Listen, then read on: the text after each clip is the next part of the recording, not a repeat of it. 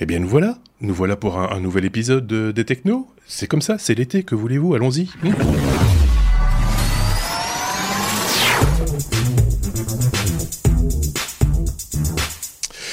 C'est euh, le troisième rendez-vous estival qu'on vous propose. Euh, les, les, juilletistes croisent déjà les, les.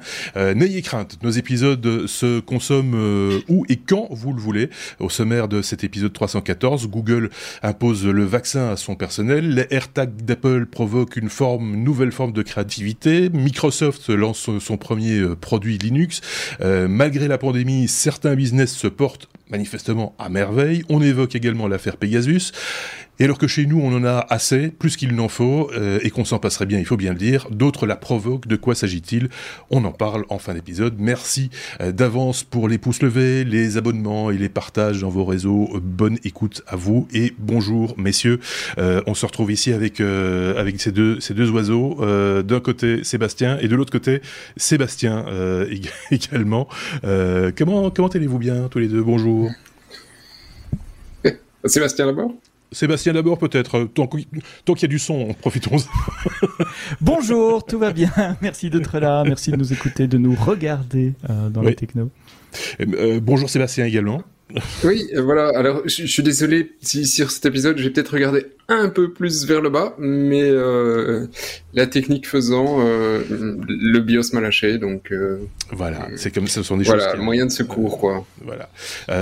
c'est très bizarre parce que quand pendant l'été, vous le savez, nous sommes là qu'une semaine sur deux, en alternance avec les, les hors-séries justement que l'autre Sébastien nous a proposé, nous a fourni, on va dire, pour pour tout l'été qui concerne la cryptographie. On notait à l'épisode 2, il en reste encore deux euh, ce, ce, mois d'août. Et le fait comme ça de participer une fois toutes les deux semaines, toutes nos habitudes se perdent très très rapidement.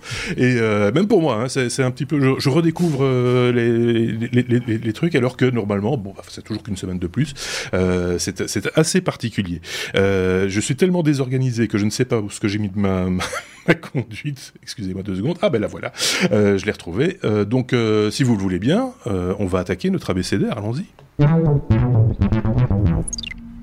Et on commence avec la lettre B comme business. c'est qui qui nous parle de business? C'est Sébastien, forcément. C'est celui, le barbu, j'allais dire, mais ils sont, ils sont tous les deux barbus. c'est un peu, voilà. C'est l'autre Sébastien. Sébastien. C'est ça, celui avec les cheveux courts, si tu préfères. Voilà, c'est ça, on va dire ça comme ça. Voilà. voilà. Parce que les cheveux grisonnants, c'est pareil. Hein.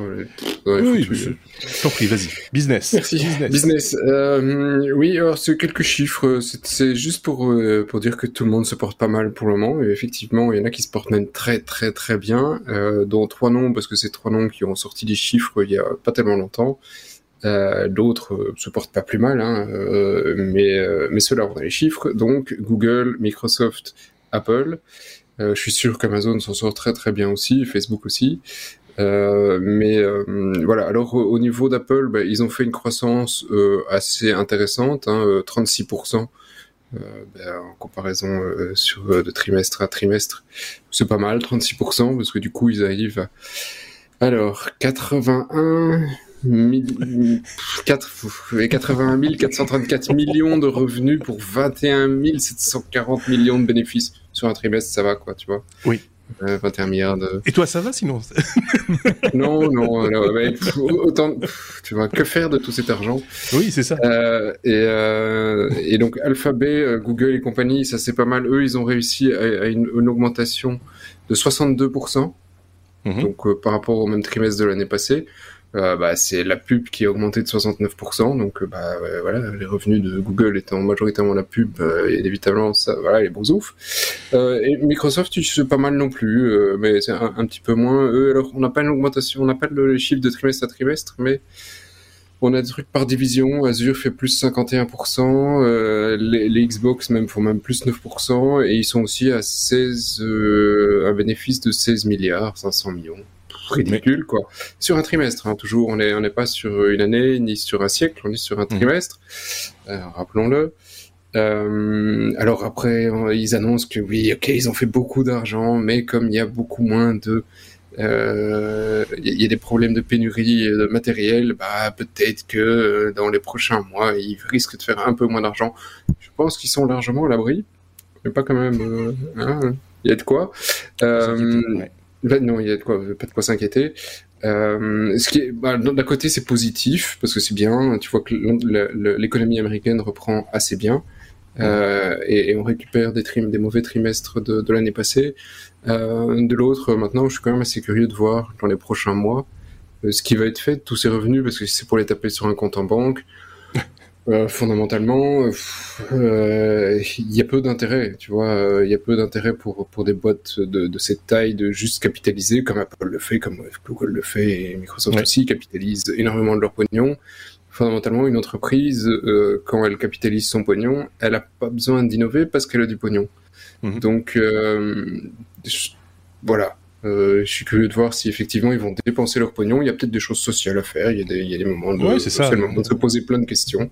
En tout cas, euh, ne pas, ne pas s'encrouter. C'est, un petit peu ça l'idée. C'est, que il faut, c'est pas parce qu'il y a de l'argent que tout d'un coup il faut, faut, faut, faut devenir euh, bon, bon papa entre guillemets et, ne, et, ne, plus chercher ça, oui, c'est, alors c'était plus un conseil PME, mais c'est une discussion que j'ai eue il y a pas tellement longtemps avec des, des gars franchement pointus en la matière. Ils disent nous, dans toutes les sociétés dans lesquelles on est, on laisse pas un copec en banque. Parce que si tu laisses un copec, si tu laisses de l'argent, bah, ça sert à rien. La société ne se bat pas pour avoir de l'argent. Donc tu n'innoves pas, tu ne crées pas, tu ne, te bats pas. Alors après, évidemment, qu'il n'y a plus d'argent, les actionnaires remettent de l'argent.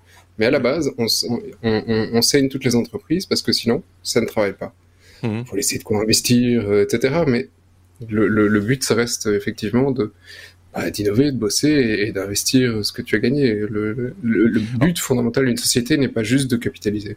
Alors c'est drôle parce que quelque part, pour progresser, en fait, il faudrait être sous le sous le, le statut en Belgique, on appelle ça ASBL, association sans but lucratif, où tu ne peux pas faire de bénéfices, tu es obligé de réinvestir euh, l'argent que tu gagnes entre guillemets doit être utilisé euh, euh, en bout d'exercice, tu dois avoir des comptes, des colonnes à, à, à zéro. Finalement, c'est ce modèle-là qui, qui permettrait le plus d'innover en fait.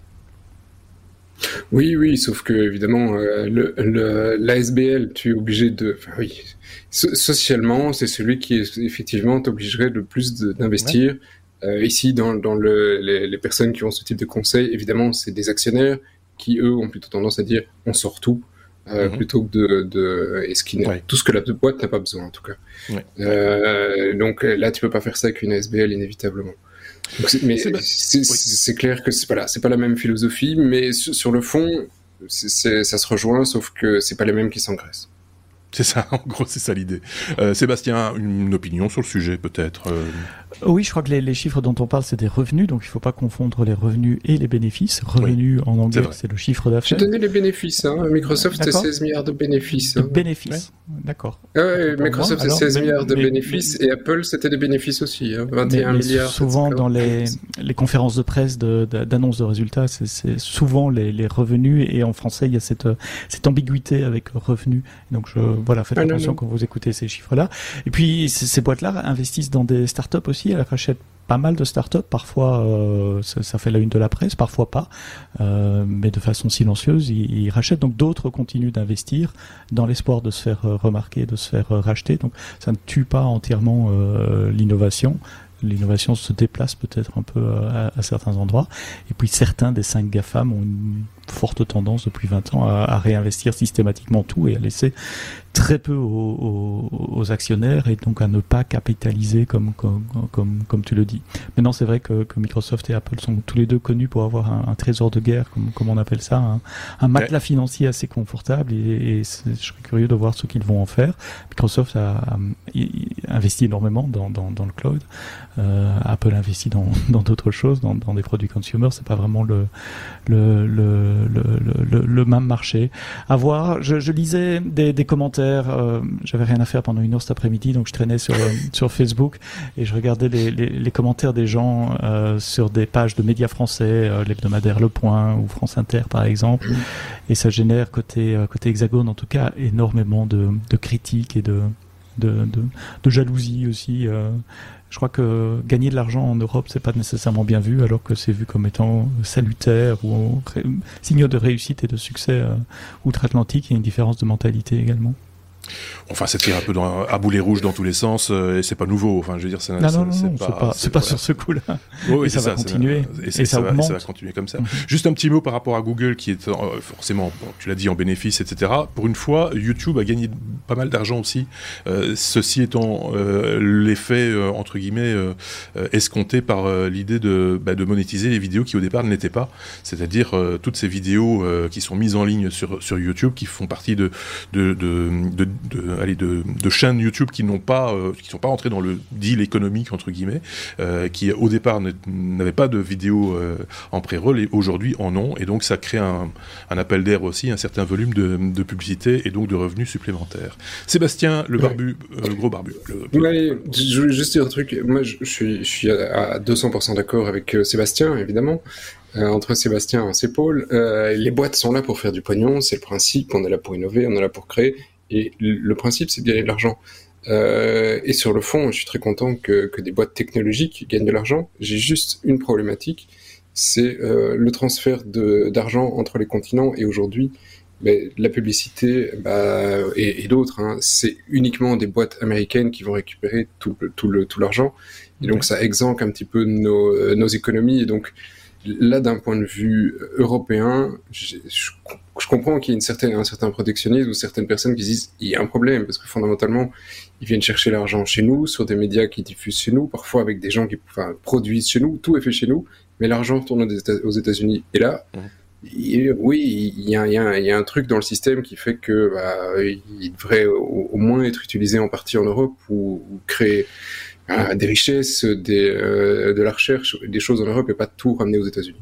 Alors c'est marrant parce que euh, on est un petit peu long sur ce sujet, mais je sens que de toute mhm. façon on va, il y en a d'autres qui vont être plus courts après. Hein, donc, euh, euh mais, mais euh, c'est intéressant ce que tu dis parce que je me rappelle qu'on a eu une conversation une fois en off, Sébastien, concernant euh, le, le, protectionnisme dont tu parles, mais dans le milieu de, de, de la création audiovisuelle, de, des fictions, etc. Où mhm. j'expliquais que bah, ce sera assez normal qu'un Netflix investisse dans la production, dans en France, en Belgique, dans les pays auxquels ils sont représentés, et que cet argent ne retourne pas aux États-Unis à ce moment-là, tu disais, ouais, mais enfin, bon, voilà, c'est comme ça, euh, c'est normal, c'est eux qui mettent les, les, conditions de la diffusion, etc. Donc c'est leur argent, ils en font ce qu'ils veulent.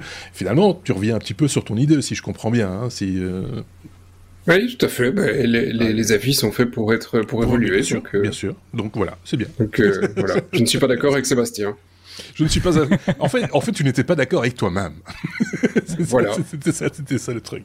Ok. Bon, bah si vous avez une opinion, vous aussi, comme on a l'habitude de le dire, bah, n'hésitez pas à partager votre opinion en commentaire euh, de ce podcast sur notre site internet, par exemple, techno.be ou sur notre chaîne YouTube. N'hésitez pas à le faire. Euh, c'est le principe des technos. C'est une revue de presse avec des sujets qui nous inspirent et qui nous donnent envie à chacun de peut-être son opinion aussi, son petit avis ou d'échanger sur le sujet comme on vient de le faire.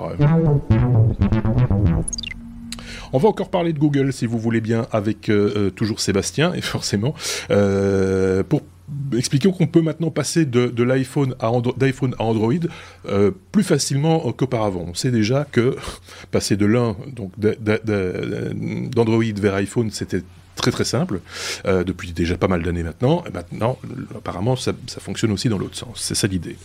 Alors, ça, ça, fonctionnerait, et c'est pas encore du présent, c'est du futur proche.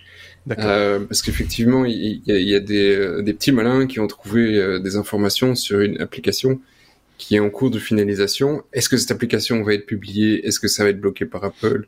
Comment est-ce qu'elle va être publiée? Et dans quel store? J'en ai aucune idée, eux non plus. Mais euh, en tout cas, bah oui, sur quel store, il y a déjà une idée parce qu'en fait, c'est un APK. Donc, ce ne serait pas sur euh, iOS, mais sur Android que cette application fonctionnerait. Ce qui mhm. serait assez intéressant et amusant d'ailleurs. Euh, et donc, le principe, c'est exactement la même chose que Move to iOS. Ce serait un Move to Android, d'aller récupérer toutes tes données qui sont sur euh, euh, sur ton iPhone pour les récupérer sur euh, sur ton Android. Alors effectivement, euh, par le passé, de mémoire, il me semble qu'il euh, y avait une prémisse d'application similaire qui était refusée par Apple sur iOS. Hein, donc aucune chance que cette application puisse d'iOS t'aider à migrer vers Android. ici, a priori, c'est de la supputation, hein, mais on est hein, après tout. a priori, vu que toutes tes données sont quand même balancées dans le cloud de la part d'Apple, euh, si tu as un accès au cloud en tant que euh, conso, euh, bah, tu peux aller chercher les données qui t'intéressent pour récupérer et, et, migrer ça vers un autre téléphone. Donc, si la solution de Google veut fonctionner, effectivement, à leur place, je migrerai sur de ma technologie vers ma technologie, ce qui sera de toute façon plus facile. Euh, et il y a euh, un point qui font, euh, euh, qui est intéressant, euh, enfin qu'il ferait supputation, mais apparemment qui serait prévu dans l'application, c'est de pouvoir récupérer les applications que tu utilises sur iPhone, parce qu'effectivement un nombre important d'applications que tu as installées d'un côté ou payées d'un côté euh, sont disponibles de l'autre côté et Google essaierait pour pouvoir pousser les gens à sortir de l'iPhone de pouvoir récupérer toutes les applications que tu avais sur ton iPhone. C'est-à-dire que ce ne serait pas, euh, ce ne serait pas du luxe. Maintenant, petit, passage, petit mot au passage, ce ne serait pas non plus du luxe que quand tu fasses un, un move d'Android à Android, puisses aussi récupérer tes applications. Ça, ça marche plus ou moins bien.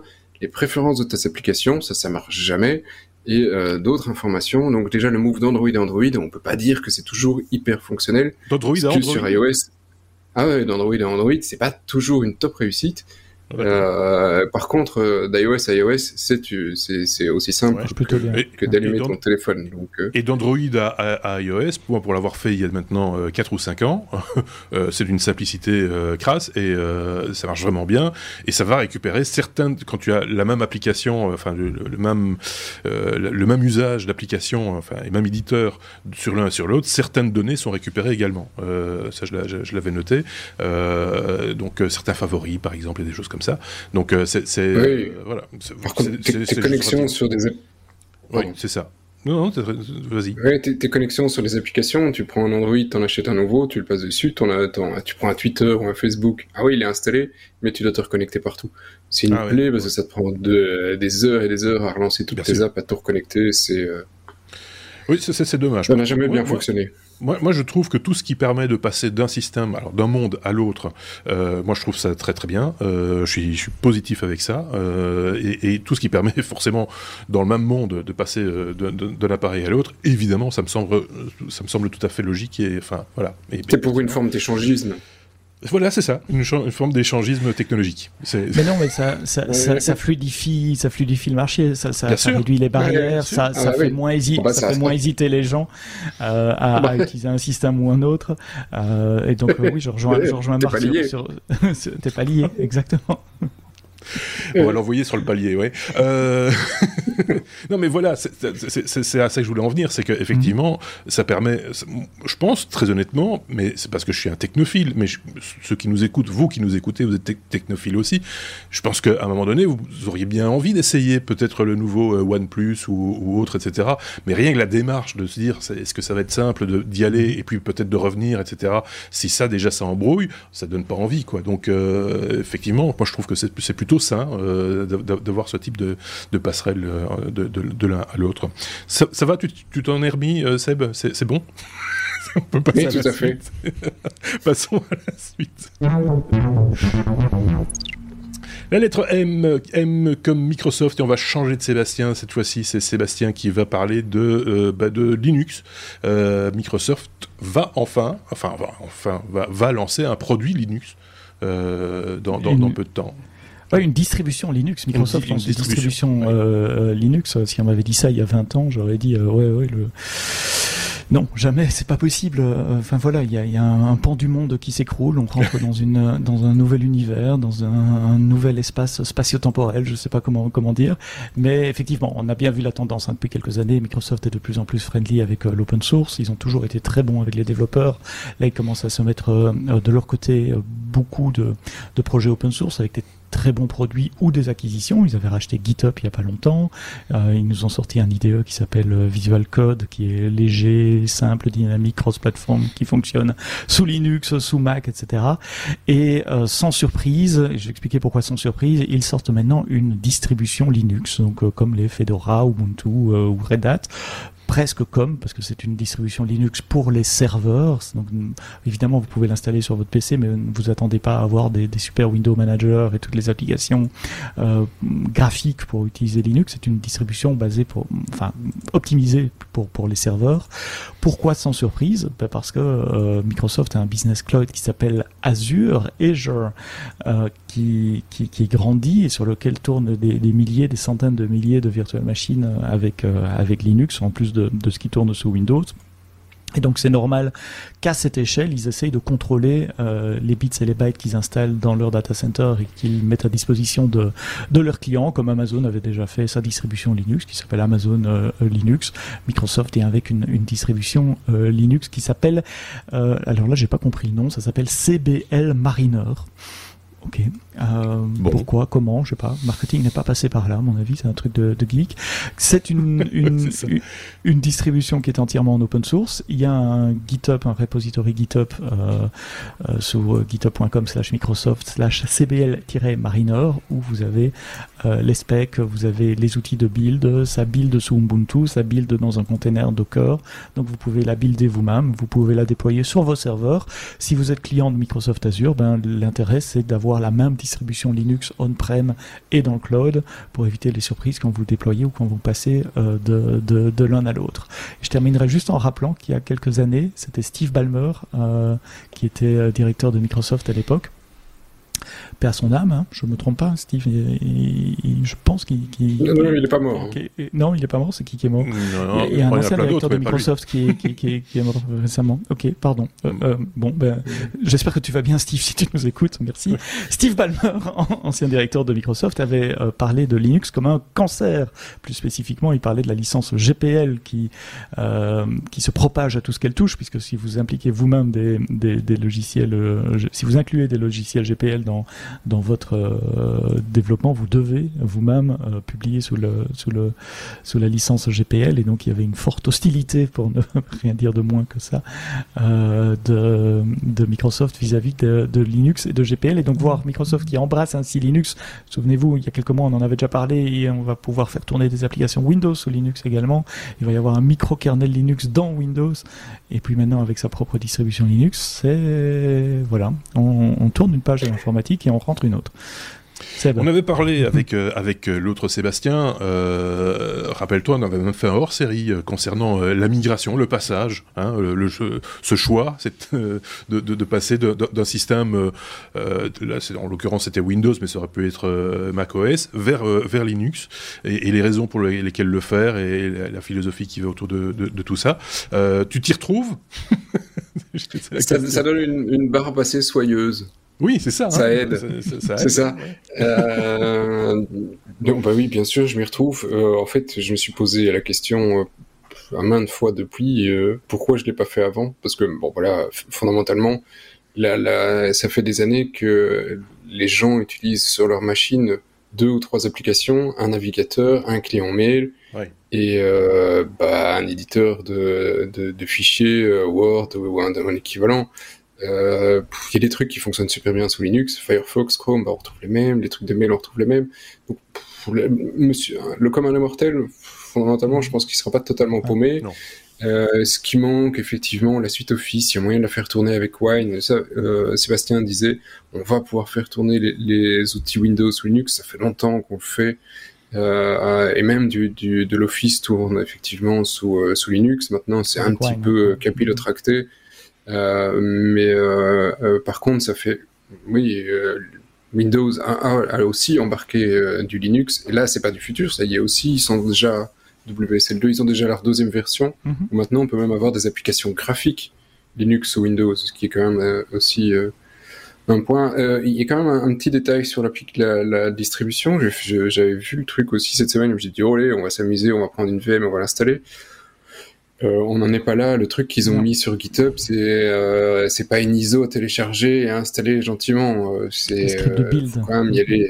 ouais, c'est mhm. voilà, c'est pas fait pour Monsieur tout le monde. Il y a certainement des ISO qui commencent à traîner par-ci par-là, mais c'est pas un commitment en se disant on va vous proposer une distribution pour que vous puissiez l'utiliser. C'est en gros, c'est voilà, ça c'est notre, notre tool. Si quelqu'un a envie de jouer, quelqu'un veut jouer. Mais, mais c'est déjà bien. Hein oui, c'est ça. Il y a un intérêt pour les clients Microsoft Azure, comme j'ai dit, pour pouvoir avoir la même distro euh, on-prem. Évidemment, il faut la construire soi-même. Euh, mais bon, si on utilise Linux, on a l'habitude de lancer une compilation de temps en temps, builder sa distro, enfin avec les scripts qu'ils ont fournis, c'est pas très compliqué. Alors, ce que j'adore, c'est que chaque fois qu'on parle de Linux, on revient toujours à la même chose.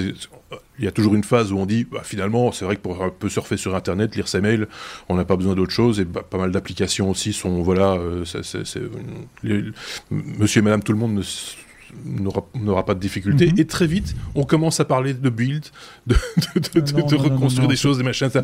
et, c'est ça qui fait peur. mais ce que je veux dire, c'est que c'est ça qui, c'est ça qui bloque en fait chez le commode immortel, c'est que c'est que c'est ce discours euh, qui, qui, peut être euh, inquiétant euh, quelque part. Qu'est-ce que je vais faire moi ici avec ce truc si ça plante Je ne vais pas pouvoir m'en sortir. Je, je, je, je, ne vais pas mhm. m'y retrouver. C'est, je me mets un peu, je fais, je fais preuve d'empathie. Je me mhm. mets à la place de Monsieur et Madame tout le monde. c'est quand on entend ce type de discours, ça fait peur. Non, les distros Linux desktop sont très bien léchés maintenant. Il n'y a, a, pas de, de, soucis majeurs, même avec les imprimantes ou les appareils photo. C'est pas du tout la même chose que quand, quand, moi je recompilais mon kernel pour connecter une nouvelle imprimante il y a 20 ah ans. Euh, c'est plus le cas maintenant. Ici, on parle d'usage avancé côté serveur. On ne parle pas du tout d'un usage desktop ici. Oui. Euh, D'ailleurs, en desktop, tu retrouves des machines euh, commerciales hein, maintenant. Euh, pendant il y, a, il y a 20 ans, il y avait une, une percée Mhm. et un essayage du, de Linux en tant que euh, voilà pour pour usage de Monsieur Tout le Monde sur des PC. Ça n'a pas super décollé. C'était l'époque où les licences Windows coûtaient un, avion de chasse. Euh, maintenant, c'est plus le cas. Les licences sont, euh, sont quasi données, mais tu retrouves quand même des, des portables euh, sous Linux, que ce soit chez Dell, que ce soit chez euh, Lenovo, que ce soit etc. etc. où ils te, ils préinstallent du, du Linux. Donc ça commence à venir sur, les, sur le laptop. Euh, fondamentalement, euh, il n'y a pas de raison hein, euh, que, ça ne marche pas. C'est pas très compliqué il me semble, j'ai peur de dire une connerie, mais, mais il me semble que chez Dell, ils le font depuis pas mal de temps en effet, mais sur les, les modèles professionnels, sur, sur, le, sur le, parc de matériel. Sur les versions développeurs, oui, bien sûr. Donc euh, voilà. C'est tout ça pour dire qu'on n'est pas sur le, le, Dell de base euh, qu'on va offrir au gamin qui va à l'école ou tu vois, c'est ça. Mais on, pourrait. Euh, on, pourrait. bien sûr, évidemment. Moi, je pense que effectivement, il a fallu déployer une flopée de, d'ordinateurs portables pour pour faire pour donner cours à distance au moment au moment du lockdown, au, début de la pandémie. je pense que ça, ça a sauvé pas mal de pas mal de, structures de pouvoir se dire, bah pour un, un, un prix plancher on peut sortir une machine pas très chère et qui fonctionne très très bien. C'est du mhm. Linux, mais quoi qu'il en soit, pour euh, participer à la, vidéoconférence ou, pouvoir lire des textes euh, en ligne, bah, ça, ça fonctionne très très bien et ça, ça fera la, blague, comme on dit, même plus que la blague. Quoi. Donc euh, voilà. On peut passer à la suite Juste, encore une petite chose, parce que j'ai fait une erreur sur l'état de vie et de bonne santé de Steve Ballmer. Je, me suis trompé avec Paul Allen. Ah, bah c'est Paul Allen, le cofondateur de Microsoft, qui nous a quittés en 2018. Voilà, qui est corrigé. J'avais été vérifié entre temps. Hein, Steve Ballmer se porte comme un charme. euh, 65 ans. Euh, N'oubliez pas de lui souhaiter son 66e anniversaire. Ce sera le 24 mars prochain. On peut passer à la suite. O comme euh, Orange. Euh, on se rappelle de cette, cette actu, euh, Sébastien. C'était, ça concernait les, les numéros d'appel d'urgence, me semble-t-il. Et on a des, on a des suites? Oui, il y a eu une enquête qui a été faite et euh, proposé. Les résultats de cette enquête ont été envoyés au rappeler le contexte. Du, du, Premier ministre et au, Parlement. Donc euh, il y a un suivi politique également derrière cette affaire. Contexte 2 et 3 juin, pendant la nuit du 2 au 3 juin, tous les appels, euh, enfin une grosse partie des appels de secours euh, au numéro de secours, donc les numéros d'urgence, police, pompiers et autres, n'aboutissaient pas suite à une panne de l'opérateur téléphonique historique, anciennement France Télécom, qui s'appelle Orange en, en France. Euh, post-mortem a été fait. Post-mortem, donc c'est cette enquête euh, pour comprendre ce qui s'est passé et un long rapport a été publié je mets le lien euh, dans les notes du podcast de ce rapport. Il est un peu long, mais c'est super détaillé et ça explique minute par minute ce qui s'est passé et pourquoi ça n'a pas marché. Alors, comme d'habitude, c'est un faisceau de, de, de problèmes. C'est pas un problème. D'abord, le rapport explique que il y a à plusieurs endroits en France, euh, 7 ou 8 systèmes qui sont des passerelles entre deux mondes, le monde analogique, euh, les, connexions téléphoniques euh, de, papa comme on les connaissait avec euh, du cuivre, et le monde numérique, ce qu'on appelle Voice over IP, pour pouvoir passer d'un système à l'autre. Et Orange étant l'opérateur historique, en fonction du type d'interconnexion qu'ils ont avec les autres opérateurs, certains appels passent par ces passerelles ou ne passent pas Donc c'est pour ça que certains appels marchaient, certains appels ne marchaient pas euh, cette nuit-là, euh, la nuit du, du, du, 2 au 3 juin. Mais qu'est-ce qui s'est passé? Ils ont dû faire une mise à jour sur un logiciel euh, d'un équipement qui est fourni par un, un vendeur tiers, dont j'ai pas retenu le nom, mais je vais pas le citer de toute façon puisqu'ils sont ils sont pas vraiment en cause là-dedans. Mhm. Et cette mise à jour a euh, causé. Euh, ben, il y avait un bug dans la mise à jour qui fait que l'équipement ne, ne, fonctionnait plus après la mise à jour. Et je me souviens le lendemain du, du, du 3, euh, quand, quand j'entendais cette info à la radio, je, je disais à, à, mon épouse comment est-ce qu'un équipement redondant sur sept sites différents peut tomber tous en panne en même temps? Ils font quand même pas les mises à jour de, de sept équipements en même temps. Ben, Elle t'a répondu, tais-toi, fais la vaisselle. C'était sous la douche à ce moment-là. Ah, d'accord. Mais, mais, on n'était pas loin. Tais-toi, frotte-moi le enfin. Attends, enfin, non, moi j'étais sous la douche. enfin bref toujours est-il, toujours est-il que euh, globalement, oui, là, ce qu'on s'était dit à ce moment-là, c'est attendons de voir l'analyse et, voilà. Donc je me suis plongé dans ce rapport. Et bien devinez quoi? Eh bien si, monsieur dame, ils ont fait les sept mises à jour quasiment en même temps.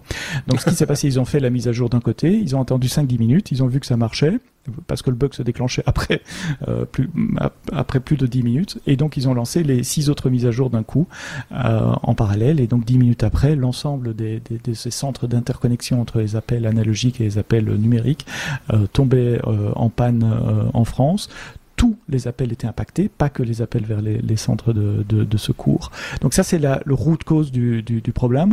Il y, a un bug, évidemment. Euh, mais il y a un bug qui aurait pu être détecté parce que devinez quoi non plus, ils n'ont pas de, de, capacité de test qui reproduit fidèlement le, la situation de prod. C'est-à-dire, ils ont évidemment des labs de test, ils ont testé la, la, la, procédure de patching, et dans leur labo de test, ça fonctionnait bien. Pourquoi? Parce qu'il n'y a pas la charge donc le nombre d'appels par seconde en prod. Donc il n'y a pas de système pour reproduire euh, euh le les volume de prod, les conditions de prod. Donc deuxième problème. Troisième problème, euh, ils ont mis relativement longtemps plus d'une heure avant de se rendre compte que les services de secours étaient impactés. Et donc à lancer les procédures de communication vers le gouvernement, vers les responsables de, de, des services de secours, etc., pour qu'on commence à mettre en place des, des, des solutions bis. Ils se sont rendus compte que les appels étaient impactés euh, mais il a fallu un, petit delta en plus pour se rendre compte que les services de secours. Donc Orange, et c'est écrit dans ce rapport, n'a pas de, système de monitoring spécifique aux services de secours, euh, ce qui va être changé aussi suite suite à cet incident. Donc absence de monitoring, ou en tout cas on monitore pas les bonnes métriques, on monitore les mmh. appels généraux mais pas nécessairement les appels de, au service de secours, absence de capacité de testing, euh, déploiement sur multisites d'un d'un update d'une mise à jour logicielle sans attendre et sans, sans vérifier les conséquences. Typiquement sur c'est le genre de choses qui aurait pu être fait sur une semaine par exemple. Un jour je mets un jour l'un, puis le lendemain le deuxième et, et, et, ainsi de suite. Donc voilà, c'est un, un, beau cas d'école en matière d'excellence de, opérationnelle. C'est un sujet dont, dont, je parle assez souvent euh, professionnellement, oui. comment maintenir un système dans des conditions euh, euh, qui, qui, fonctionnent. Et, et, je crois que ça peut, ça peut rejoindre un, un, un syllabus de cours euh, à, à, ce sujet-là. Le rapport est très bien fait, assez détaillé. Il, il, ne pointe pas de responsabilité euh, personnelle. Ce sont, comme toujours, des, des responsabilités d'entreprise. C'est une question d'organisation et de, de, de, procédure. Le but, évidemment, n'est pas de blâmer la personne qui a fait l'update, mais c'est le but, c'est qu'une organisation comme Orange qui a des responsabilités relativement importante, puisqu'on parle quand même des appels de secours, donc la vie de personnes dépend euh, de ça, de mettre en place des barrières organisationnelles, des procédures pour s'assurer que ce genre d'erreur ne puisse pas, euh, ne puisse pas euh, survenir. Ah, et encore petite chose, ils avaient déjà eu un quoi il y a quelques années, aussi lors d'une mise à jour logicielle, et euh, les leçons n'ont pas été tirées de, de ce couac-là. Il n'y a pas eu de changement procédural organisationnel. Donc, quand même une faute quelque part, oui. oui à un certain degré, quoi. Je veux dire. Euh... Un, un, un, manquement à ses obligations ah ouais, ça, euh, voilà. de, de, de, service public euh, en matière de, de, gestion des appels critiques. T'as raison, hein, le document, enfin je l'ai pas lu pendant que tu parlais, je... mais, mais 30, 36 pages et, et, ça, et ça se termine par, euh, par euh, des recommandations. Donc, mm -hmm. euh, donc là, c'est vraiment un cas d'école qui peut, euh, qui peut être effectivement, ça peut, ça, ça, ça peut, ça peut servir à, à d'autres euh, de, de, de, se plonger là-dedans. C'est voilà. Je sais pas si Sébastien avait un, une opinion sur ce, ce type de problématique euh, et, et, la manière dont. Ouais. Alors, je... Oui, je ne vais pas me faire l'avocat du diable pour le plaisir, mais j'ai posé une question à Sébastien. Est-ce que, euh, de, par le fait que tu, euh, de ton milieu professionnel, hein, mm-hmm. parce que t'es pas, euh, t'es, dans les, les, les techs assez, d'une manière assez pointue, dans une boîte assez pointue quand même. Est-ce que du coup, t'as pas une exigence plus élevée par rapport au reste de, de toutes les boîtes technologiques qui, pour certaines, n'ont pas, n'ont clairement pas toujours le niveau escompté que, qu'on peut espérer d'un Orange ou d'un autre. Ici, on parle des, appels au service de secours. C'est une question de vie et de mort. Euh, donc, oui, le, niveau euh, d'excellence opérationnelle, puisque c'est comme ça qu'on appelle ça, le niveau de, de, capacité à maintenir un système up and running dans, dans, la boîte où je travaille est extrêmement élevé, extrêmement pointu. Euh, mais on n'a pas de système, enfin je pense pas qu'on ait des systèmes dont la vie de gens dépend. Donc quand, quand, il y a des questions de vie humaine en jeu, je trouve que ça doit encore être un niveau au-dessus. On n'est pas devant un site marchand, quoi. Je veux dire, c'est pas, c'est pas, euh, tu vois. Oui, mais c'est pas, pas pour autant que c'est pas des boîtes c'est pas pour autant que c'est des boîtes qui sont nées dans la technologie. Euh, à la base, ces boîtes, les boîtes de télécom, ils, ils sont nés dans euh, je pose des câbles dans la rue. Mhm. Euh, et donc, euh, ils font de la technologie parce que ça a évolué, mais ils n'ont pas la, la, l'état d'esprit ou la structure de que, que peut être une, un ça, aujourd'hui. Ça, ça, a évolué quand même. Hein, euh, ah bah, attends, je peux te donner des exemples en Belgique. Quand, on est un Internet Service Provider à l'échelle d'un pays, que ce soit la Belgique ou la France, et de, de la taille d'Orange avec les interconnexions fibres, etc., je peux t'assurer qu'il y a des gens extrêmement pointus en matière opérationnelle, en matière réseau, sur, ah la configuration. On a une mauvaise image de ces opérateurs parce qu'on voit le côté service client euh, qui n'est pas toujours euh, que ce soit chez Orange ou ailleurs d'ailleurs, qu'ils soient pas toujours. Mais côté interne, côté back-end pour gérer le trafic qu'ils gèrent, ils ont des équipes extrêmement euh, pointues en matière de sécurité, en matière de réseau, euh, que ce soit pour la partie internet ou pas pour, pour, pour la partie. Euh, oui, mais qu'on se méprenne pas. Hein. J'ai pas dit que chez Orange c'était tout des branquignoles, loin de là. mais mais mais après voilà, le niveau d'exigence fait que est-ce que l'erreur humaine est impossible dans ce type de boîte? Non, bien sûr, c'est pas mhm. impossible. Est-ce que tout, peut être évité? C'est pas possible non plus. Les, serveurs de euh, quelle que soit la boîte, que ce soit Microsoft, Amazon euh, et les autres, ils ont tous été down à un moment ou à un autre mhm. pour pour pour un boulon qui est qui était mal mis pour une connerie hein, en général. Une erreur, oui. Donc ou, au VH qui a brûlé, c'est des choses mhm. qui après coup, c'est facile à éviter. Oui, mais dans tous ces cas-là, il y a des, des, patterns de choses relativement simples à éviter. Euh, quand, quand on a un système hautement redondant euh, sur, sur, plusieurs nœuds, sur plusieurs sites, on fait pas les mises à jour, la même mise à jour en même temps partout. Pour, je sais pas, peut-être pour moi c'est un truc de base. Et ça, c'est vraiment un manquement euh, opérationnel. Ouais, je, je, vais te poser une dernière question. Hein. On est dans le débat public, je profite. Hein. Euh, imagine que tu, tu, un pays, tu un pays, un, pays d'une dizaine de millions d'habitants, découpé en trois régions. Hein, et qui a donc des services de voilà et qui a des services de secours qui sont mhm. dans chaque région. Euh, Dis-toi que dans chaque région, il n'y a qu'un centre de secours parce que ce serait dommage d'en faire un deuxième. On a des exemples en Belgique de, catastrophes qui auraient pu être évitées, effectivement, si ça avait été unifié. Des, accidents de train, des choses comme ça. C'est pas. Mhm. Il y, a des exemples.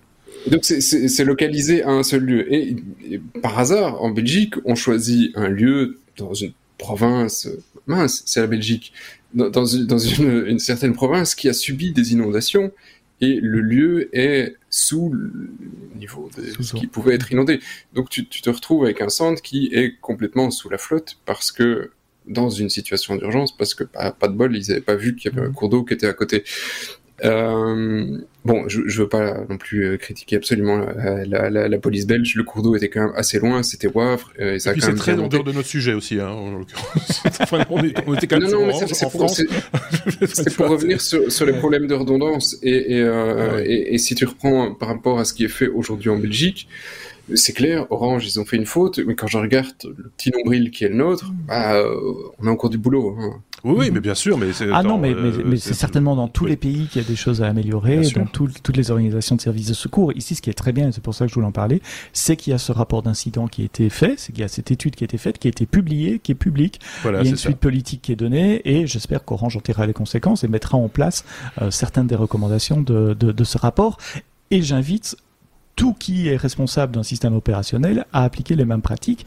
S'il y a une panne qui affecte vos clients, ici il y avait des, des, des, vies de personnes en jeu, c'est heureusement pas toujours le cas, c'est de mettre en place cette procédure de dire de, rechercher quelle est la cause de, de l'erreur, quelles sont les causes des erreurs, parce que souvent ah ce sont plusieurs causes, et euh, mettre en place des mécanismes pour que, éviter que cette séquence de d'événements ne puisse plus se produire, un peu comme ce que fait l'aviation finalement quand il y a une, une, catastrophe aérienne ou un incident, même pas une catastrophe, il y a toujours un rapport qui est fait en, en expliquant les causes et en mettant en place des procédures pour éviter que que, le même enchaînement de causes euh, ne puisse produire le même résultat dans Ça se fait dans plein de métiers, hein, je veux dire, c'est... Euh, J'espère. c'est, voilà, c'est... Euh, et même dans les métiers les plus inattendus, je peux te dire qu'il y a... On, fait des débriefs et, et, qu'on tire des, mhm. des, Et on essaie de tirer des enseignements, on, ne juge pas les gens, c'est pas une question de les, coller contre un mur et leur tirer une balle, c'est, juste d'essayer de, de, comprendre ce qui s'est passé et comment l'éviter la prochaine fois. Il n'y a rien de... Il y a rien de, de suspect, de suspect là-dedans. Je vous, je vous renvoie, puisqu'on en parlait, euh, un ancien hors-série qui date de il y a quelques semaines, quelques mois même maintenant. On avait euh, rencontré euh, Michael Trabia qui est aujourd'hui le CTO du groupe Orange en France et qui était à l'époque encore le CEO de Orange Belgique. donc voilà, c'est pour tout ça pour ah, dire. Voilà, c'est lié il, ne ressemble en rien à un mec de France Télécom, vous voyez, avec la salopette, la petite, camionnette et sa, paire de pince, universelle, euh, ou sa pince à sertir et son tournevis. Voilà. Tout ça pour dire que les choses ont un petit peu évolué euh, depuis ce temps-là. On peut passer à la suite? Passons à la suite. Lettre T comme euh, tag. Euh, c'est qui qui parle de tag Tag, c'est Seb, forcément. Sébastien, à ma gauche, si je ne dis pas de bêtises. Euh, Tim Cook a reçu un AirTag. ouais. C'est sympa, non? Alors, Sur l'écran, c'est Sébastien à ta droite. Bah, c'est à ta gauche. Enfin, c'est pas de point de vue pour ceux qui nous regardent, en tout cas. C'est ta gauche. C'est par là, c'est là, c'est ça. Donc c'est à gauche, tu, tu, es à ma gauche, euh, Sébastien, c'est ce que je disais. Vas-y. Mais toi aussi, tu es à ma gauche. Continue. Je vais s'en sortir. donc, euh, c'est un, Allemand qui a envie de s'amuser et qui a fait un truc qui est assez drôle. Euh, et après avoir lu ce truc, je suis tombé sur un autre reportage où en fait, il y a maintenant de plus en plus de journalistes qui utilisent ça. C'est assez, j'y reviens après. Euh, et donc, euh, et si j'oublie, euh, rappelez-le. Donc, le, le, mec, il a pris trois AirTags et il en a adressé un à Tim Cook, un à Elon Musk et un en Corée du Nord.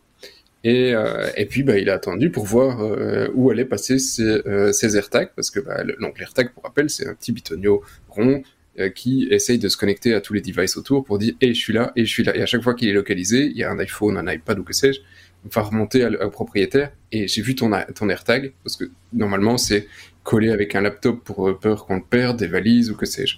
Mhm.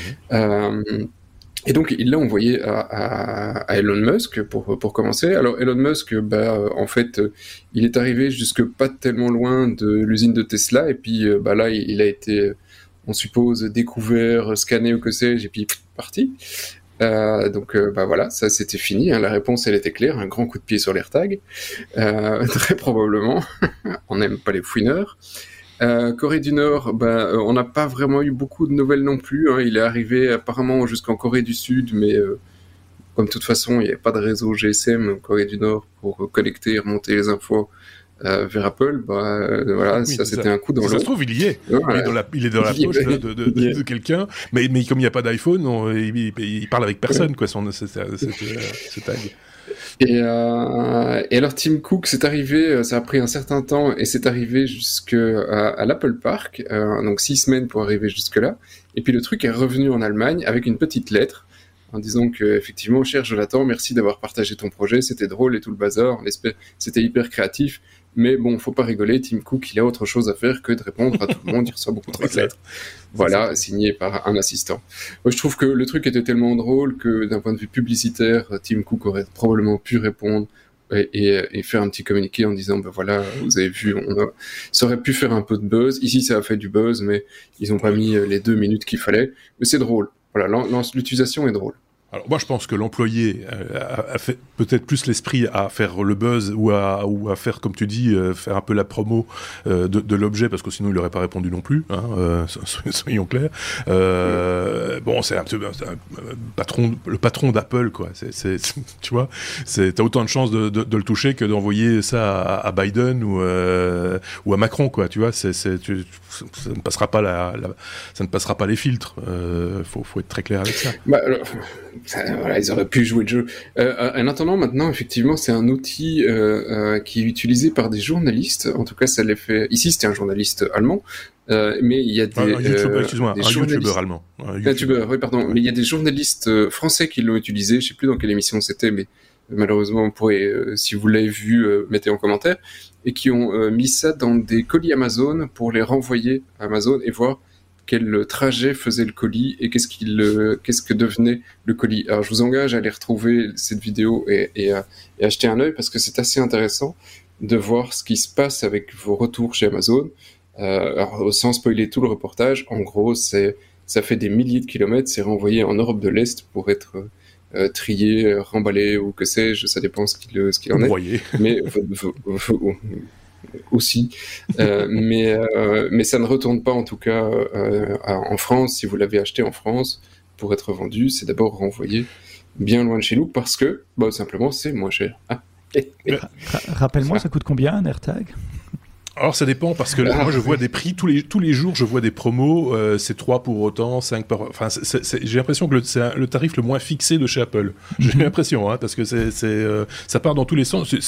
J'ai peur de dire une bêtise du coup 60 euh, euros mais alors je sais plus. Un AirTag vendu au prix de 35 euros et 4 pour 120 un truc comme ça Ouais, Donc, quand on à ce jeu-là, ils, mettent chaque fois 30 euros dans, dans une boîte. Bah, tu sais, pour faire un reportage euh, à la, ouais, télé française. Et quand, et quand t'es youtubeur, très honnêtement, c'est un petit investissement de rien du tout. Il y en a qui achètent mhm. des iPhones pour les, mettre, les, les, broyer dans des, des blenders, hein, je rappelle. Donc, euh, c'est, je pense que le retour sur investissement est, et puis, il l'a récupéré. Sur trois, il en a récupéré un. oui, en plus, il le récupère. Donc, euh, ah voilà, euh, il déclare le vol, il se le fait rembourser. donc, je voudrais rappeler aussi qu'il y a une protection dans les, dans les iPhones. Donc, s'il y a un AirTag qui n'est pas le vôtre euh, qui vous suit et que vous ayez un iPhone, l'iPhone vous dira attention, il y a un AirTag qui vous suit qui n'est pas le oui, vôtre. Parce que je sais pas si ça marche aussi avec Android. Je suppose que. que, que je sais pas, mais, imagine, imagine que, que, que, le livreur qui fait sa tournée. Dans le train, c'est le chiant. non, mais attends, le livreur euh, qui fait sa tournée euh, à un iPhone et que tout d'un coup, après un certain temps, parce que sa tournée elle prend pas 5 minutes, il, passe sa journée à ça, ou une demi-journée, et que son iPhone est suivi par un AirTag, à un moment donné, euh, ça va bien, quoi. C'est, ça, ça, ça, ça, va, ça va avoir des limites. C'est ça que je voulais dire. que ça va être un petit peu compliqué à gérer pour les, pour les livreurs aussi à un moment donné. C'était créatif c'était rigolo, mais c'est pas, j'ai pas l'impression que c'est un truc à reproduire, quoi. C'est pas, voilà, c'est à vie perso, hein, mais. ah, c'est 40 balles aussi. C'était créatif et il, fallait, il fallait une première fois et peut-être aussi une dernière. Ça s'est fait. Merci beaucoup. Ça, c'est le truc, ça fait 15 jours qu'on en parle. Enfin, là, cette semaine-ci, on en a parlé un tout petit peu moins, quoique. Euh, Pegasus, euh, l'affaire Pegasus, euh, c'est, vous le savez, cette application ou ce service hein, que certains peuvent s'offrir, enfin, les plus riches en tout cas, peuvent s'offrir pour espionner qui on veut. c'est un logiciel espion. Je sais pas les tarifs. c'est intéressant de savoir combien ça coûte cette histoire. On, parle de plusieurs millions de dollars pour les licences. Voilà, c'est une, une, une, entreprise israélienne, hein, si je dis pas de bêtises, qui est Mhm. à la tête de ça. Tout à fait, c'est tout à fait légal. Hein, c'est euh, voilà. Mhm. Mais euh, parce que l'idée, c'est de le vendre non pas pour dans un esprit d'espionnage, si je ne dis pas de bêtises, c'est euh, c'est de vendre pour, pour un peu surveiller, ses, pour pour être un petit peu aller en confiance avec avec son personnel ou enfin des choses comme ça. Quoi. C'est c'est un peu ça l'idée. Hein. non, pas tout à fait. Sur l'usage, en tout cas, le reste était effectivement euh, tout à fait correct. Donc, euh, société israélienne qui s'appelle NSO, qui a développé un logiciel qui s'appelle Pegasus, qui permet de s'infiltrer dans vos iPhones et vos téléphones Android pour aspirer à peu près tout ce qui s'y trouve, contact, euh, numéro de téléphone, appel téléphonique, message, messagerie WhatsApp, Signal et autres, et envoyer tout ça sur un serveur où ça peut être analysé et ensuite remis à celui qui paye la licence. On, on parle de plusieurs dizaines de millions de dollars. cette société a besoin d'un d'un export contrôle du gouvernement israélien, donc ils peuvent pas vendre à qui ils veulent. Il faut que le gouvernement donne son autorisation. Ils ont dit qu'ils ne vendraient pas à Israël, bien donc aux États-Unis, à la Russie et, à la Chine, mais ils ont vendu à l'Azerbaïdjan, au Maroc, euh, ce sont les deux noms euh, qui, qui, sont sortis euh, récemment. Je voudrais pas en parler sous l'angle qui a été espionné, pourquoi et l'affaire politique et géopolitique. On est dans des technos, donc je voudrais en parler au niveau technique. Comment ça marche, monsieur euh, Pegasus comment ça marche Et, c'est de ça plutôt que dont, c'est cet angle-là dont, dont, je voudrais parler ici. c'est un, logiciel espion et vous allez me dire, je, vais en parler sous l'angle iPhone parce que c'est celui que je connais, Sébastien. Complète-moi avec Android si, si, si, si tu connais quelque chose. Oh oui, je te euh, complète. euh, à, ce niveau-là. Ça devient glauque. Mais quand vous avez un iPhone, euh, les applications qui tournent sur cet iPhone, quand je dis applications, ça peut être des choses visuelles qui sont à l'écran ou des petits programmes qui tournent en tâche de fond que vous ne voyez pas nécessairement à l'écran. Les applications doivent être signées euh, au sens de signature numérique. Si vous voulez savoir ce que c'est qu'une signature numérique, euh, allez voir les, les, les hors-séries de cet été qui parlent de la crypto. Je vous explique ça. Excellent. Euh, très bien, hein Merci, Marc. Donc doit être digitalement, numériquement signé par Apple et par le, développeur, sinon il ne s'exécute pas. Euh, il y a moyen d'exploiter des bugs, des, erreurs logicielles dans iOS et dans Android euh, pour déclencher l'exécution du code en bypassant ces sécurités. C'est ce que fait notamment les jailbreaks. Les jailbreaks, ce sont des logiciels que vous pouvez télécharger qui vont exploiter une faille dans iOS de manière à générer de l'exécution de code non protégé. Et à partir de là, c'est comme tirer sur une plotte de laine. Une fois qu'on a le premier logiciel non protégé qui peut tourner, il peut en télécharger un autre, un troisième. Sur un iOS jailbreaké, on peut même euh, installer un, App Store alternatif, télécharger d'autres applications, etc. Je te vois danser, Seb. Soit tu dois faire bah pipi, soit tu as quelque chose à dire. euh, donc ça c'est le principe du, du, jailbreak. Et Pegasus utilise le même principe. Donc euh, sauf qu'ils ne doivent pas jailbreaker votre téléphone. C'est pas un logiciel de jailbreak. Ils engagent des hackers extrêmement compétents qui vont trouver ces failles qui vont trouver un moyen de déclencher l'exécution de code sur votre téléphone. Comment ils le font? Ils le font de deux façons différentes selon le rapport d'Amnesty International que je vous ai mis dans les notes euh, du podcast qui a fait euh, l'analyse technique de, de, de Pegasus. Soit en envoyant un message e-message ou mail à la victime, l'incitant à cliquer sur un lien. Vous cliquez sur un lien, vous arrivez sur une page euh, construite spécialement pour, qui va déclencher un bug côté euh, Safari, puisqu'on parle d'iOS ici, et qui va permettre d'exécuter du code. En général, le premier code que vous exécutez est relativement simple. Hein. C'est juste un code qui va télécharger quelque chose de plus conséquent, qui va euh, faire sauter les, les, les protections de, de, de, votre téléphone pour que ce quelque chose de plus conséquent puisse s'installer. Et une fois que ce quelque chose de plus conséquent s'installe, bah, c'est une application qui reste à demeure dans votre téléphone, qui va recevoir des ordres peut-être d'un autre serveur, c'est ce qu'on appelle un, un, Command and Control Server, c'est C ou CCS, euh, pour recevoir des instructions et puis pour aller regarder d'autres endroits de votre téléphone. Quand vous faites une application iPhone, elle ne peut voir que sa directorise pour, simplifier. Elle est comme dans un container, elle ne peut voir que ses fichiers à elle. Mais une fois que vous êtes jailbreaké, une fois que vous bypassez les, protections d'Apple, une application peut très bien aller voir ce que fait l'application à côté. Elle peut aller voir dans le répertoire d'à côté. Je prends l'image des, containers. Si, vous êtes dans le monde IT, vous savez ce que c'est qu'un container, Docker, etc. Chaque application est dans son container.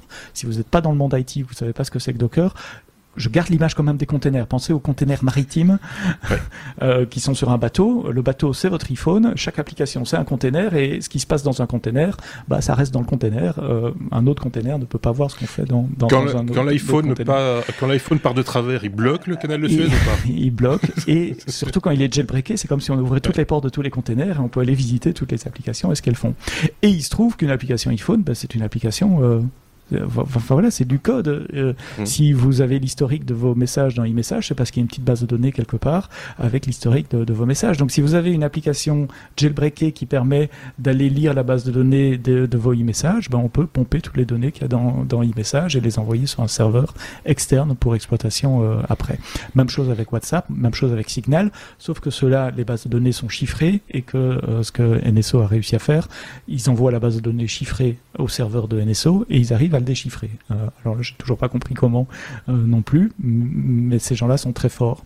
Ils sont aussi très forts sur la manière d'attaquer. Ce que je vous ai dit, c'est un mail avec un lien ou un message avec un lien, mais dans les versions les plus récentes, un SMS, simplement un SMS ou un e-message, sans aucune action de la part de la victime. Donc il n'y a rien à cliquer, juste recevoir le message et ça suffit pour déclencher le truc. Alors là, je tire mon chapeau, bravo messieurs. Euh, je, sais pas, enfin voilà, c'est pour moi ces mecs-là, c'est la crainte de la crainte de l'IT. Les gens qui trouvent ces, ces, failles et qui arrivent à les exploiter de cette façon euh, sont, oui et pas qu'une fois. C'est-à-dire qu'ils il, il, répètent l'action. Euh, alors tu vas me dire, il y a une certaine motivation quand tu vois le, le, tarif qui est pratiqué. À mon avis, ça doit les aider un petit peu à avoir euh, l'envie de le faire. Mais malgré tout, il faut avoir les compétences et ça, c'est enfin, assez bluffant quoi. Oui. Alors c'est des experts d'Amnesty International qui ont qui ont analysé tout ça, qui ont publié un rapport, qui, qui ont aussi publié un outil développé avec une, université canadienne qui permet de vérifier si votre téléphone a été infecté ou pas, parce que ce truc-là ne laisse pas de traces. Hein. Il n'y a pas une, une, icône en plus qui apparaît sur sur, sur, votre écran. Vous voyez absolument rien. Il y a un repo GitHub qui est à l'écran pour le moment si vous regardez la vidéo, sinon vous le retrouverez dans dans, dans les notes du podcast, qui part d'un backup donc vous devez faire un backup sur votre laptop et puis il va déchiffrer ce backup. Il faut que vous connaissiez le mot de passe évidemment. Euh, une fois que le backup est, déchiffré, il va analyser. Donc il y, a, trois outils en ligne de commande, c'est trois étapes différentes le backup, déchiffrer et puis et puis analyser pour voir s'il y a des traces euh, d'exécution de, Pegasus. Euh, j'ai essayé, ça marche. J'étais pas infecté. Tiens donc. et pourquoi j'étais pas infecté? Parce que vous vous qui nous écoutez, vous n'avez a priori pas grand-chose à craindre. Comme je le répète, NSO vendait Pegasus ou vend toujours Pegasus à des États officiellement pour lutter contre le terrorisme, la cybercriminalité, euh, la pédopornographie, etc. Euh, la raison pour laquelle ça a fait la une de la presse euh, ces deux dernières semaines, c'est parce que certains États étaient un peu moins regardants quant à l'utilisation de Pegasus et ils l'utilisaient également pour surveiller des journalistes, des opposants politiques, des activistes droits de l'homme, etc.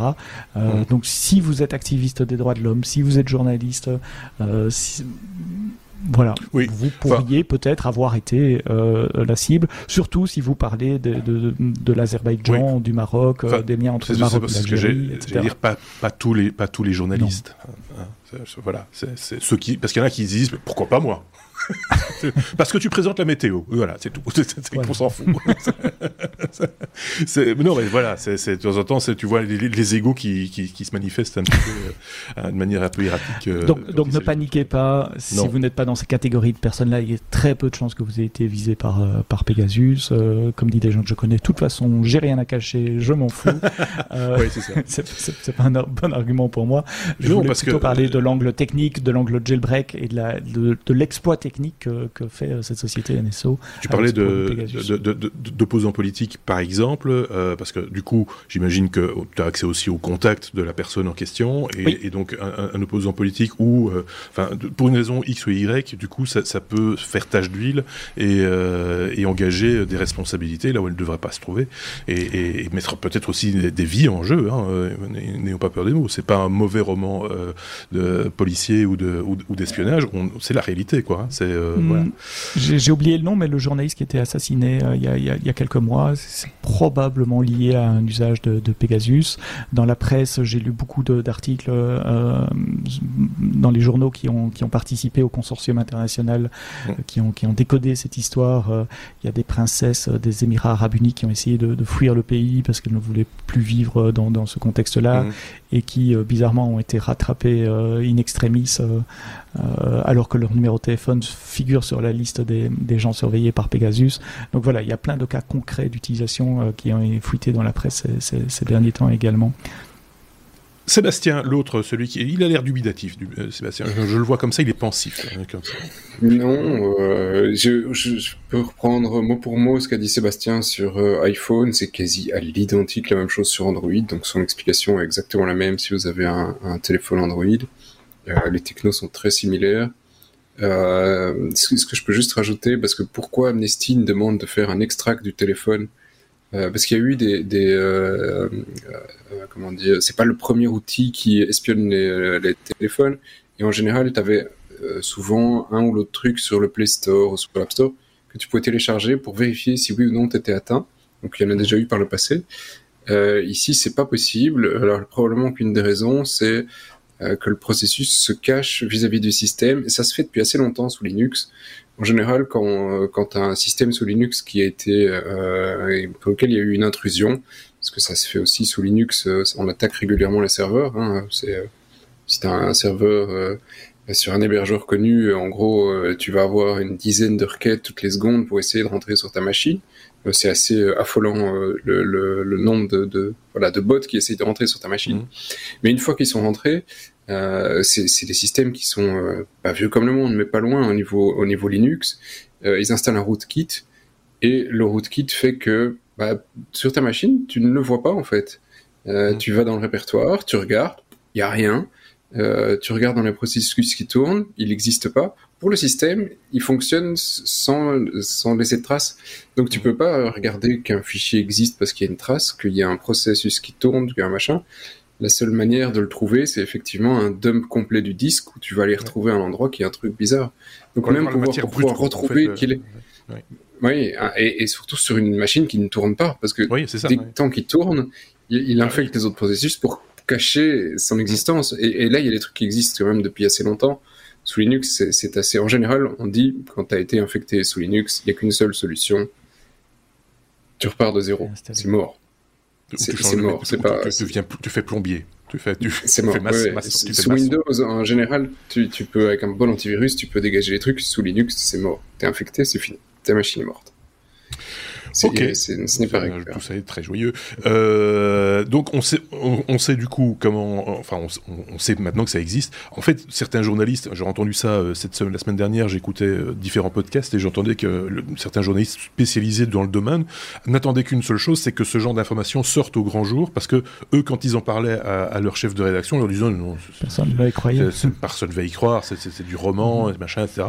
Et, et, et, le gars était assez content que ça sorte sous cette forme-là, avec des données précises avec des noms et, des numéros de téléphone, etc., etc., pouvoir dire voilà, ça maintenant on peut pas passer à côté, ça existe. Euh, maintenant, euh, voilà, euh, c'est difficile, hein, même pour un journaliste entre guillemets, d'apporter ce genre de sujet, de mettre ce genre de sujet sur la, table, parce qu'on est tellement dans dans l'imagerie du, film ou du roman d'espionnage et d'espionnage technologique en plus, que, mhm. beaucoup de gens ne, le comprennent même pas, ne le, conçoivent même pas, ou s'ils le conçoivent, comme tu disais très bien euh, Sébastien, c'est « oh mais de toute façon on n'a rien à cacher ».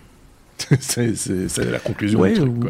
Ou, pas, euh, les, les, les, images de Jeff Bezos avec euh, sa maîtresse ont fuité suite à un hack de son téléphone. Pegasus mhm. n'a pas été cité dans ce cas-là, c'est peut-être autre chose, mais ce genre de choses existe.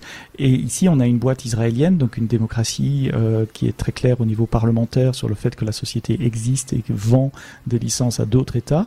Mais si eux sont capables de le faire, les Russes, les Chinois et d'autres sont exactement capables de faire la même chose. Et là, on le saura probablement Euh, disons que d'un point de vue sécurité, les Israéliens, bah, c'est pas les plus mauvais dans le monde. Hein. Non, mais je veux dire, c'est les Chinois non plus. oui, c'est ça. Mais peu importe qui, peu importe qui. Enfin, oui, tu me diras non, pas peu importe qui, parce que les intentions sont, diverses et variées. Ceci étant dit, c'est une société commerciale. Euh, le, journaliste dont je parlais, j'ai pas son, son, son, son, nom, disait par exemple que ça a permis à, euh, au gouvernement israélien de se mettre bien avec certains pays arabes, par exemple, en leur vendant cette technologie, en, sous-traitant cette leur sous-traitant cette technologie. Donc, finalement, ça passe de main en main aussi pour des raisons purement, euh, purement pécuniaires. De façon assez étrange, il y a des, contrats de licence qui ont été vendus juste quelques jours avant le rétablissement de, de, relations diplomatiques entre certains pays euh, du Golfe et, Israël. C'est une arme de euh, négociation également. On avait dit qu'on ne parlerait pas de la politique, euh, on a parlé de technologie essentiellement, mais c'est pour remettre les choses un peu dans le contexte aussi. Mhm. Euh, si vous avez des infos ou des articles à partager, parce que c'est une revue de presse, les technos, je le rappelle, donc n'hésitez pas à le faire vous aussi en commentaire de, de ce podcast sur le site lestechno.be ou sous la vidéo sur YouTube.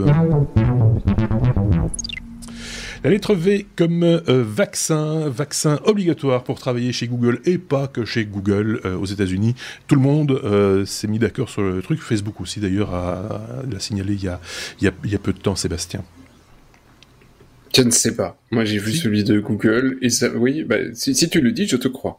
Et, Biden a, déclaré juste avant qu'on commence cet épisode, cet enregistrement, que dans toutes les administrations, ce serait le cas également. Voilà. Voilà.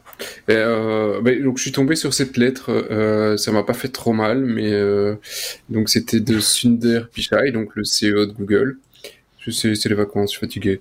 Et, et donc c'est une lettre qu'il écrit à tous ses employés, et donc qui est publiée sur le blog de Google. Donc vous pouvez lire comme si vous étiez un employé petit casquette Google si vous voulez pour vous faire plaisir pendant ce temps-là, et qui vous dit simplement bah, deux points. Alors le premier, c'est finalement le work home policy, donc en fait que celui qui veut travailler de la maison euh, peut travailler de la maison jusqu'au 18 octobre.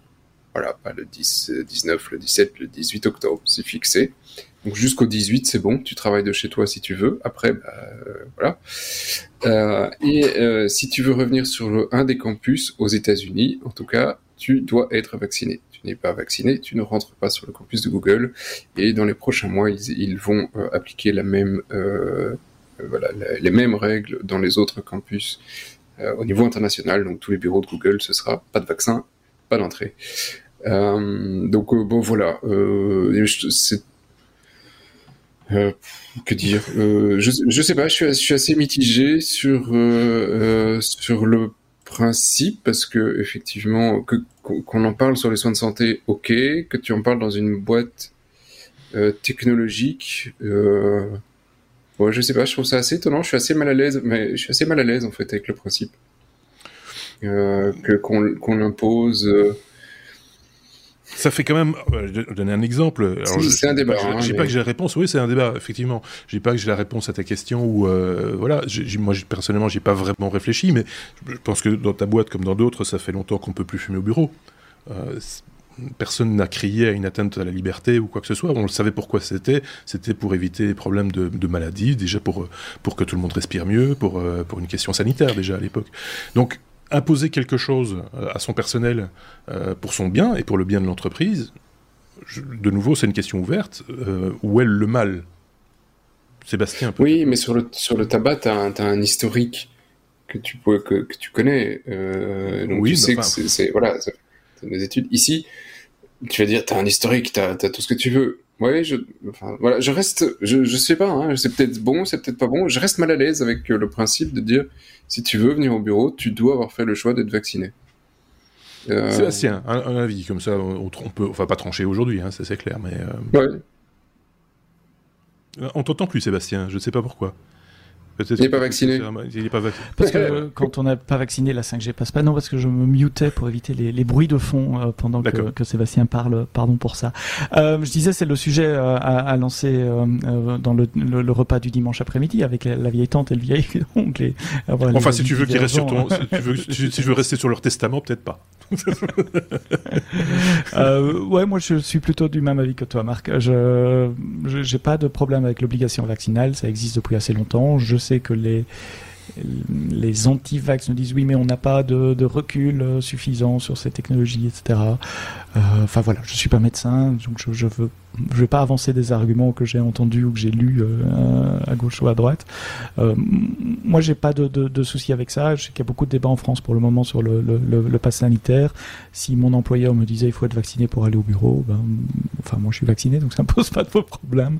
Mais, mais je, je, je, comprends l'idée de protection et de dire voilà euh, l'analogie avec le tabac est pas mal. Euh, il y a, a d'autres vaccins qui sont obligatoires aussi et, et, et, ça fait longtemps que je peux pas aller dans un pays si j'ai pas un vaccin contre la fièvre jaune ou, ou, ou autre. Euh, donc même, même en France, hein, nouveau, là. Mhm. pour aller certains, sur certains territoires français, il faut le vaccin euh, de, contre la fièvre jaune, je le rappelle. Mhm. Donc euh, le, car, le, carnet jaune existe depuis les années 50 et n'a jamais posé de problème à personne. Voilà. Oui. oui, euh, je préférais le carré blanc que le livre jaune, mais euh, je, reste, je, suis désolé, j'ai pas de problème à ce qu'un pays impose le vaccin. Le pays prend sa responsabilité, c'est un choix politique, il y a un parlement, ils en, ils en discutent, et, donc c'est la voix du peuple qui dit le peuple doit le faire. Fondamentalement, c'est le principe, t'as voté pour eux, tu, tu demandes qu'ils prennent de bonnes décisions pour toi. Euh, le, le, boss d'une société, là t'es dans le privé, s'il n'y a pas une raison qu'il l'impose, pourquoi est-ce qu'il peut l'imposer euh, Est-ce que démocratiquement... Mais ça devrait être fait au, point de vue fédéral, quoi. Excuse-moi, mais je pense que c'est vraiment un faux problème dans le sens où tout le monde s'est accordé à communiquer quasiment en même temps. Hein. Euh, c'est passé cette semaine, je sais plus, depuis mardi ou mercredi, je pense que chaque entreprise, euh, il va. On a parlé de Google, de Facebook, il y en a d'autres encore.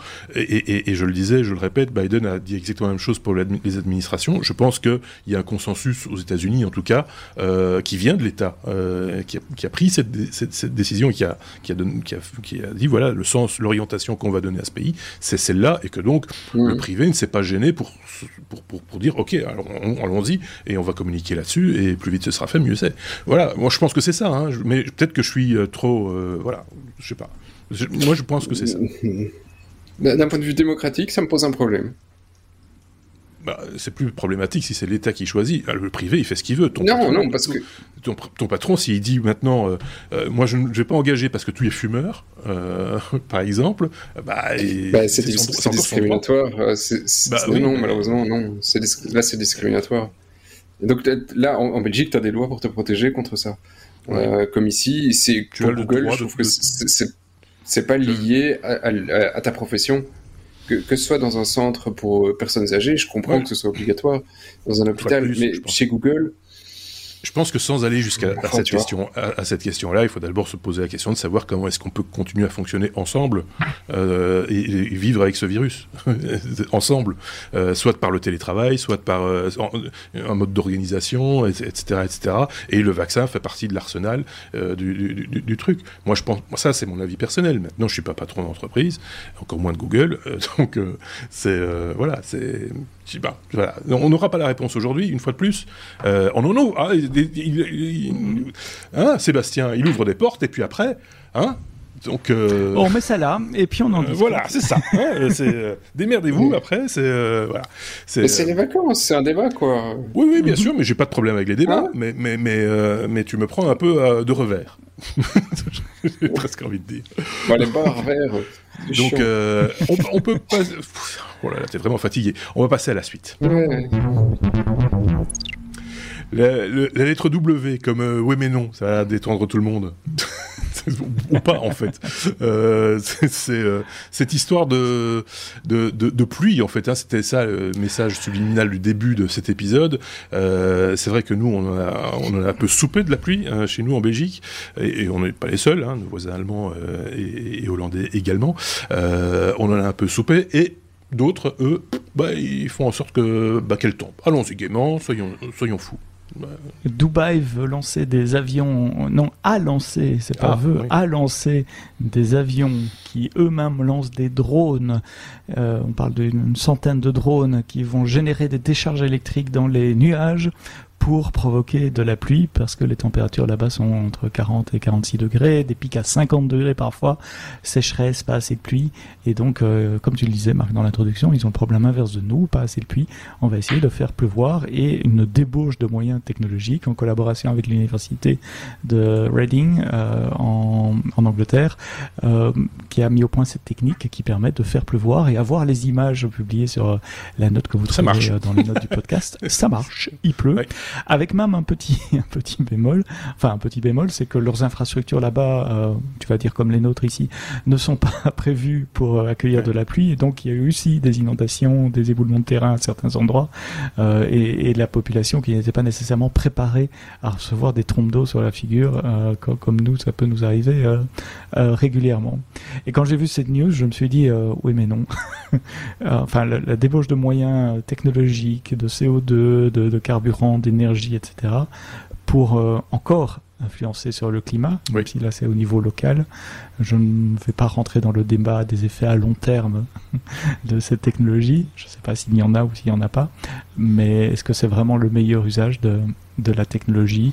Et, c'est que, que, le début, hein, si j'ai bien compris, il y a, je m'intéresse pas trop au foot, mais il y a une Coupe de monde de foot qui va arriver euh, bientôt euh, euh, dans, dans, ces pays-là. C'est pas à Dubaï, c'est aux Émirats Arabes Unis, ou, en tout cas c'est dans la région, dans un stade de 50 000 personnes climatisées.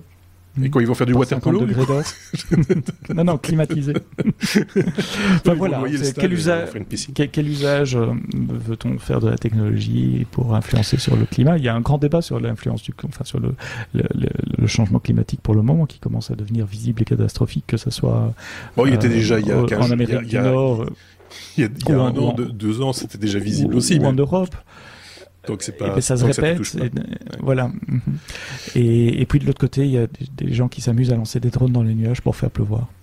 Je mets ça là hein. je lance le débat.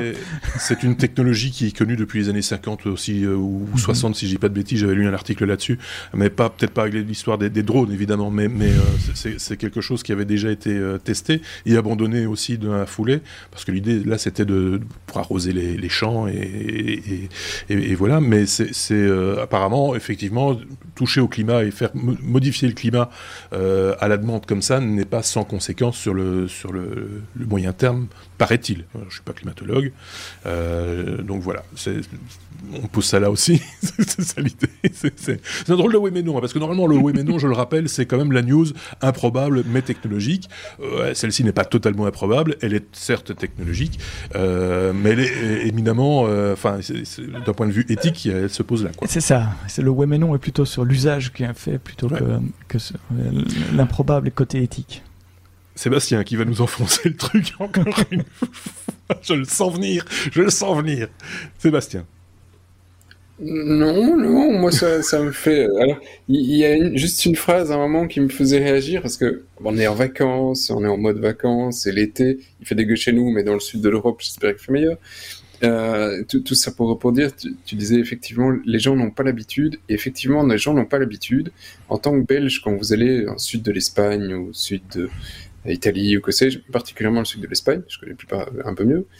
Euh, quand il y a trois gouttes de pluie, la route, elle reluit un tout petit peu, mais juste un tout petit peu. Hein. La, route est juste mouillée. Euh, il est très déconseillé de prendre la route parce que euh, vous vous mettez sur le bord du trottoir, vous asseyez sur un banc et vous regardez les voitures rouler. Et en général, c'est un spectacle à, à, à, lui tout seul parce que ils ont, ils, ont des pneus quasi slick, ils s'en foutent, ils voient jamais la pluie.